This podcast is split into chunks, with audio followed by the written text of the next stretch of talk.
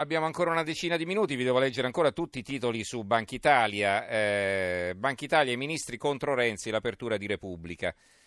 Il quotidiano nazionale Il giorno, la nazione, il resto del Carlino invece ha un titoletto, una colonna, Banca Italia, scendono le quotazioni di Visco e poi c'è il fondo di Bruno Vespa, l'uomo e il simbolo, ve lo leggo da un altro quotidiano, ma comunque lo ritroverete anche sul mattino eppure sui giornali siciliani. Allora...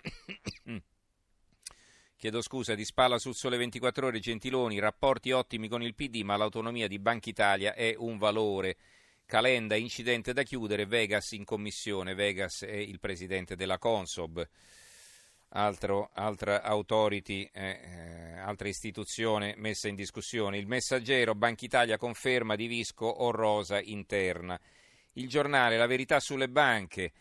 Eh, la sinistra ha lucrato sul credito e ora ha paura indagini, delle indagini. Caos Banca Italia, slitta il ritorno in borsa di MPS. Il pezzo di Alessandro Sallusti, l'attacco è questo, la verità sulle banche è semplice, va ben oltre le eventuali responsabilità dell'attuale governatore Ignazio Visco, entrato da qualche ora nel mirino di Matteo Renzi, guarda caso poco dopo aver osato chiedere ingenti danni patrimoniali al padre della ministra Maria Elena Boschi, sciagurato amministratore di Banca Etruria. È una verità che viene da lontano e che ha sempre ostacolato o limitato l'attività di controllo e vigilanza. Si tratta di questo. Pur essendo un istituto di diritto pubblico, i proprietari di Banca Italia sono le banche stesse, che una volta erano in maggioranza pubbliche o semipubbliche, ma che nel tempo sono diventate tutte private. Per intenderci, gli azionisti di Banca Italia si chiamano Intesa San Paolo, Unicredit, Ubi, Monte dei Paschi, Carige e decine di altri medi e piccoli istituti di credito. In sostanza il controllore Banca Italia è di proprietà dei controllati le banche. Interessante anche questa cosa. Eh, l'avvenire, Gentiloni cerca di ricucire tregua con il PD, un ruolo a Draghi nella scelta. Il fatto quotidiano, la, l'apertura del fatto quotidiano. Che sorpresa, l'atto di accusa a Visco l'ha scritto la Boschi. Il testo della mozione presentata martedì dal PD, mai discusso nel gruppo né in nessuna sede del partito, è arrivato direttamente da Palazzo Chigi, risolto il giallo, un altro conflitto di interessi. Poi abbiamo fuori partiti dalle banche, la vignetta di Vauro, eh, banche, c'è uno fuori con le pistole, dice ok, uscite tutti ma con le mani bene alzate, i partiti dalle banche si intende quegli appunti del giovine leader con scudo umano, un pezzo di Antonio Padellaro, eh, poi Banca Italia e Massoneria, la storia si ripete sempre, di Giorgio Meletti, strano, il treno di Renzi non ferma solo in Sicilia, di Pietrangelo butta fuoco. Abbiamo poi la verità. Renzi vuole cancellare le impronte sul crack, il titolo del commento del direttore Maurizio Belpietro che scrive a Nazareno c'è un bugiardo seriale, ogni volta che parla Matteo Renzi dimostra infatti di avere una straordinaria capacità di mentire, poi più avanti scrive Belpietro, come è noto il Partito Democratico qualche giorno fa ha votato una mozione in cui si impegna il governo a ripristinare il clima di fiducia fra risparmiatori e l'Istituto Centrale, un proposito più che condivisibile se non fosse che il documento non serve a ricostruire la reputazione della Banca Italia, ma solo a dare il ben servito al governatore Ignazio Visco, scaricando su di lui ogni responsabilità per i crack bancari degli scorsi anni. Il foglio, la Banca Ita- d'Italia che non esiste più.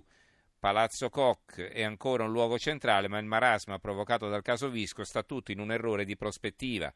L'istituto non è quello di una volta, non batte moneta, non svaluta, non fa politica industriale. Parlano Geronzi e la Malfa, che vengono intervistati da Salvatore Merlo.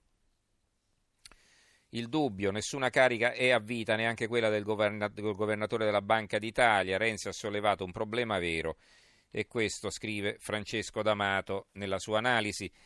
Il mattino di Napoli nomina in Banca Italia la resistenza di Visco, Gentiloni Renzi e tregua armata eh, i sassi di Marassi, la vignetta, i due vecchietti sulla panchina, uno dice la nuova qualifica di Visco e l'altro eh, eh, chiosa così, govern ad ore, nel senso che eh, tra un po' lo mandano via. Eh, la Sicilia, ecco qui rivediamo il pezzo di Bruno Vespa, il caso di Banca Italia, il merito e il metodo. Eh, se Matteo Renzi e la maggioranza del PD non fossero intervenuti con efficacia e malagrazia, Ignazio Visco sarebbe stato confermato per altri sei anni alla guida della Banca d'Italia senza che nessuno battesse ciglio. È possibile tuttora che lo sarà, ma in ogni caso l'opinione pubblica sa che quasi l'intero Parlamento vorrebbe una soluzione diversa. È giusto? 40 anni fa, a Ferragosto del 77, il boia nazista Herbert Kappler evase dall'ospedale militare del Celio il ministro della difesa Lattanzio dovette dimettersi pur non avendo ovviamente alcuna responsabilità nella custodia del prigioniero. talvolta sono necessari atti simbolici, la domanda è la vigilanza della Banca d'Italia ha svolto con assoluto scrupolo il suo lavoro sulle dieci banche saltate in aria negli ultimi anni? Se la risposta è negativa ci si regoli di conseguenza. Visco non ha verosimilmente responsabilità maggiori di Salvatore Rossi, il direttore generale candidato in ipotesi a sostituirlo, e degli altri tre membri del direttorio. Ma il governatore è un simbolo e come tale deve rispondere perché l'intera Banca d'Italia, costituzionalmente refrattaria all'autocritica, rifletta anche su di sé. Quindi cosa dice sostanzialmente Vespa? Che dovrebbe essere Visco a fare un passo indietro e a dimettersi. Il secolo XIX, un titoletto, Banca Italia, Gentiloni morbido con Renzi, Salvini attacca Visco. Il giornale di Sicilia, Banca Italia, la lite tra PD e governo non si placa. Il Gazzettino di Venezia, il governatore è un simbolo e deve rispondere. Questo è sempre il pezzo di Bruno Vespa che ritroviamo su tanti quotidiani. La Gazzetta del Mezzogiorno, PD, la guerra per banche, Calenda, la mozione un incidente, Orfini, no e democrazia. Renzi, io sto con i risparmiatori. Il piccolo, gran frittata su Banca Italia, un pezzo di Bruno Manfellotto, ma in prima c'è solo il titolo.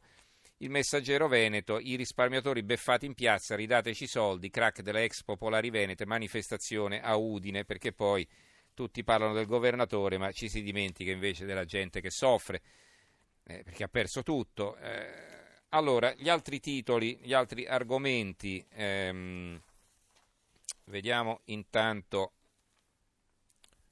il, qui abbiamo adesso la prima pagina della stampa, eh, ecco il PD attacca a rischio Catalogna, il ministro Martini accusa la Lega, Salvini, noi non vogliamo uscire da niente e nessuno, precisa appunto il leader della Lega.